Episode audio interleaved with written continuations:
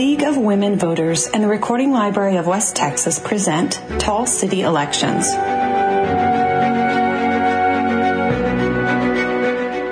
Welcome to Tall City Elections. My name is Michael Todd. I'm the station manager at the Recording Library of West Texas. And with us today is Alan Dixon, mayoral candidate for the city of Midland. First of all, Alan, thank you for being with us today. Sure. Uh, would you tell our listeners a little bit about yourself and your background and what experience you have that you think uh, would would help should you be elected? Well, I'm a, I'm not a a politician. Uh, I moved out here in 1977 from Mississippi and, uh, Midland's always done me good.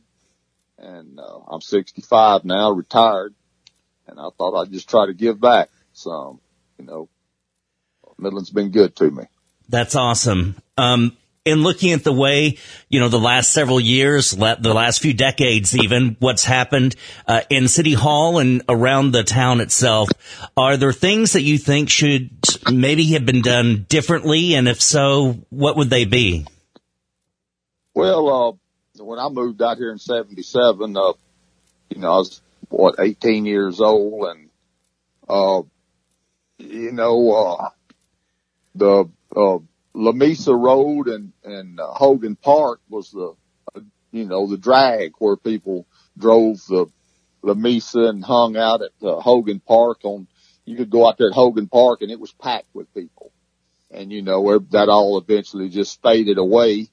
And, uh, now they're talking about putting that, uh, building Hogan Park back up, putting that uh, $55 million deal in there. And, uh, Midland would have to come up with 10 million. You know, they've got uh, people pledging the difference, which what my understanding is most of that money has been brought up to other 45 million. And I think that would be great to pull Midland kind of back in that area and build it up. And, you know, the college, they still play baseball out there and, uh, and, uh, I, uh, the, the, uh, center they're going to build in out there would, uh, it would bring in people and, and, uh, benefits and stuff. I think it, uh, Midland would prosper from that. And especially since they don't have to come up with less than a third of what it would take to do it. Anyway, that's one thing. Okay. And and with Midland having grown so much toward the north, it it would kind of make sense for it to to people to kind of uh, stretch out and stretch a little bit more toward in that area yes, I, you know, it would, it would kind of equalize things out. And there are a lot of apartments in, going in out that way and out on North Big Spring, all out through there in east of town. There, there are a lot of people live out there, you know, uh, the people that live in the rest of town probably never go out there and don't realize just how much that has grown. And I think that would kind of pull Midland all, you know, equalize it and pull it all back together. You know, back in the day, uh, it, I mean, it feels like to me it hasn't been that long ago, but it has that uh, when the Rockhounds were playing at Christensen Stadium, you had more citizens going out there. And now that they have, they're playing, uh, at the sports complex, not as many people, like you say, maybe even drive that way anymore. Yeah. Well, the college still plays out there and, and other teams.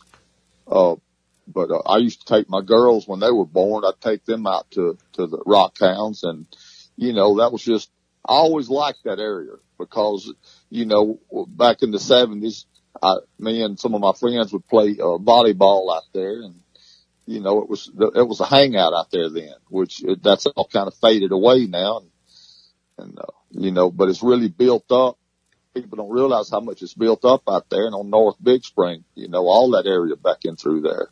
I think it would be good to, to bring that back. And like I said, if Midland, if, if they come up with less than a third of the money, 10, 10, 10 million, well, they've got the people donating and pledging the other 45 million. I don't see how you could pass that up. When moving on just a little bit with some other types of projects, um, and people, I, I think they tend to either go in one direction or the other, just in terms of what what is the city's business, and and especially in times where we're in a in a big cycle uh, where there's a there's a lot of money around, uh, a lot of people coming in. We always have it's it's always a, a housing shortage, and you begin hearing talk about well, maybe maybe the city should look into some affordable housing. Uh, you even had MISD who seemed like it was trying to do that for teachers with an apartment complex. And then you hear people talking about, well, when companies come in, they look at quality of life stuff like free Wi-Fi in the parks. Do you think that the city should look into those things or should the city focus its time and its budget to things like you know, roads and water projects, things that maybe are not so uh, cool and hip and, and lively, but just kind of the the nuts and bolts of how a city runs. Well, water, uh, uh, we need to start preparing for the water situation now. The whole western United States is in a drought, been in one, and the Mississippi River's drying up. Uh, we need to prepare and plan for water and, and start planning now. Put up some more water tanks and you know, get prepared, start preparing for it because it's going to happen sooner or later. And as far as the housing, uh, out kind of, you know, northeast of Midland, uh, I think it's, uh, east of, uh, uh, Green Tree. They're fixing to build 2,000 homes in there. And, uh, you know, I hope that a, a, majority of them, a, a big brunt of them would be, uh, middle income because, uh, you know, things are getting where nobody can afford anything. And I think to put in a, a big section of them, and I, I have a feeling that most of them are going to be middle income. I haven't done the, my research on that that much, but I saw that they're put, they're working on starting to set up that development to do it now. And I think that's great. When you've been during the campaign talking with people, the citizens, what are some of their concerns that they have right now? Well, everybody wants uh, lower taxes, and you know, I, I'm not going to blow a bunch of smoke up anybody. Uh, you know, to lower the taxes, I think, you know, once the taxes are set, it, it's hard as hell to ever do anything like that to lower them. I would see to it that they're, they're not raised any. And, uh, I think it'd be hard to, to lower them, lower the taxes. If they lower them, you know, you'd probably be able to go buy a cup of coffee with what they lower them to. Uh, it, it's hard to lower stuff once it goes in, but to see to it that it doesn't go up anymore, I think would be, you know, the thing to do. One of the consistent things that we hear from our listeners who the majority of them have low vision or no vision is uh, reliable transportation services in Midlands. And we do have an EZ-Rider, but we've, we've heard some of their complaints regarding that service, like bus stops that are not protected from the sun and rain and a lack of understanding from staff about riders who are disabled. Um, and it's, it's just kind of tough for some of these people to get to the doctor or the grocery store would you have any insight into those transportation issues and, and is is the city in any way able to do anything that might be able to help that experience for them? Well, uh, putting up the little covered canopies, you know, for people to wait underneath when the for the bus to come. Uh, I, I've got a feeling we're going to have a real harsh winter this year. We had the one a couple of years ago where it got down to one degree and uh, for people to sit out there in the open waiting on those little buses, uh, you know, and, and that's the necessity for the, those people that can't afford it to have a way to get around. Uh, you know, uh, I understand that and, uh, you know, we need to, like I said, it wouldn't be that big a deal to actually, I think, put in a little covered deal that, uh, you know, most of the, the stop points, but I don't think all of them need it because some of them are just out of the way and, you know, spots that people hardly ever even use anyway. But the main spots I, I think would need covered, you know, places covered for people to sit and wait on their buses. Okay, thanks. Um, I have one more question, and this one is this is more of a fun question. If uh, you were given a million dollar grant, and I realize that a million dollars doesn't go as far as it used to, but but let's say that you were giving a, a grant for a million dollars and and it was open. You can use it for whatever you wanted to use it for for Midland. What would be some ideas that you would use that million dollars for? Shoot, I'd I'd probably just about have to sleep on that to come up with a really good good idea.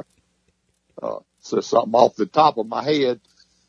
Usually I ran construction jobs for years, and if I come across a real hard problem, I'd I'd uh, go home or, or walk off and, and sleep on it, and the next day I could come back and and everything would fit right together. You know, you, you got time to be rational and reasonable about it, rather than just to throw something out there. I, like I said, I, I'd have to sleep on that.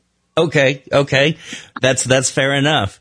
Well, uh, Alan Dixon, uh, once again, I want to thank you very much for for being with us today uh, on Tall City Elections. Okay, and and you know that they've got another uh, on the spaceport out here. They've got a company coming in that's going to uh, launch the rockets for satellites and stuff coming in out here. You knew that, didn't you? Yes, right. Okay, and I, I think that's great. I'm glad to see them, you know, that moving forward. It, it's very exciting to, to, to be a small part of the space program. Yes, it is. Well, awesome. Well, uh, Alan, again, thank you very much. You're welcome. Tall City Elections is a nonpartisan and unbiased community project of the League of Women Voters of Midland and the Recording Library of West Texas. The League of Women Voters and the Recording Library do not endorse, support, or oppose any candidates for office or political party. All candidates for office are invited to participate in this project.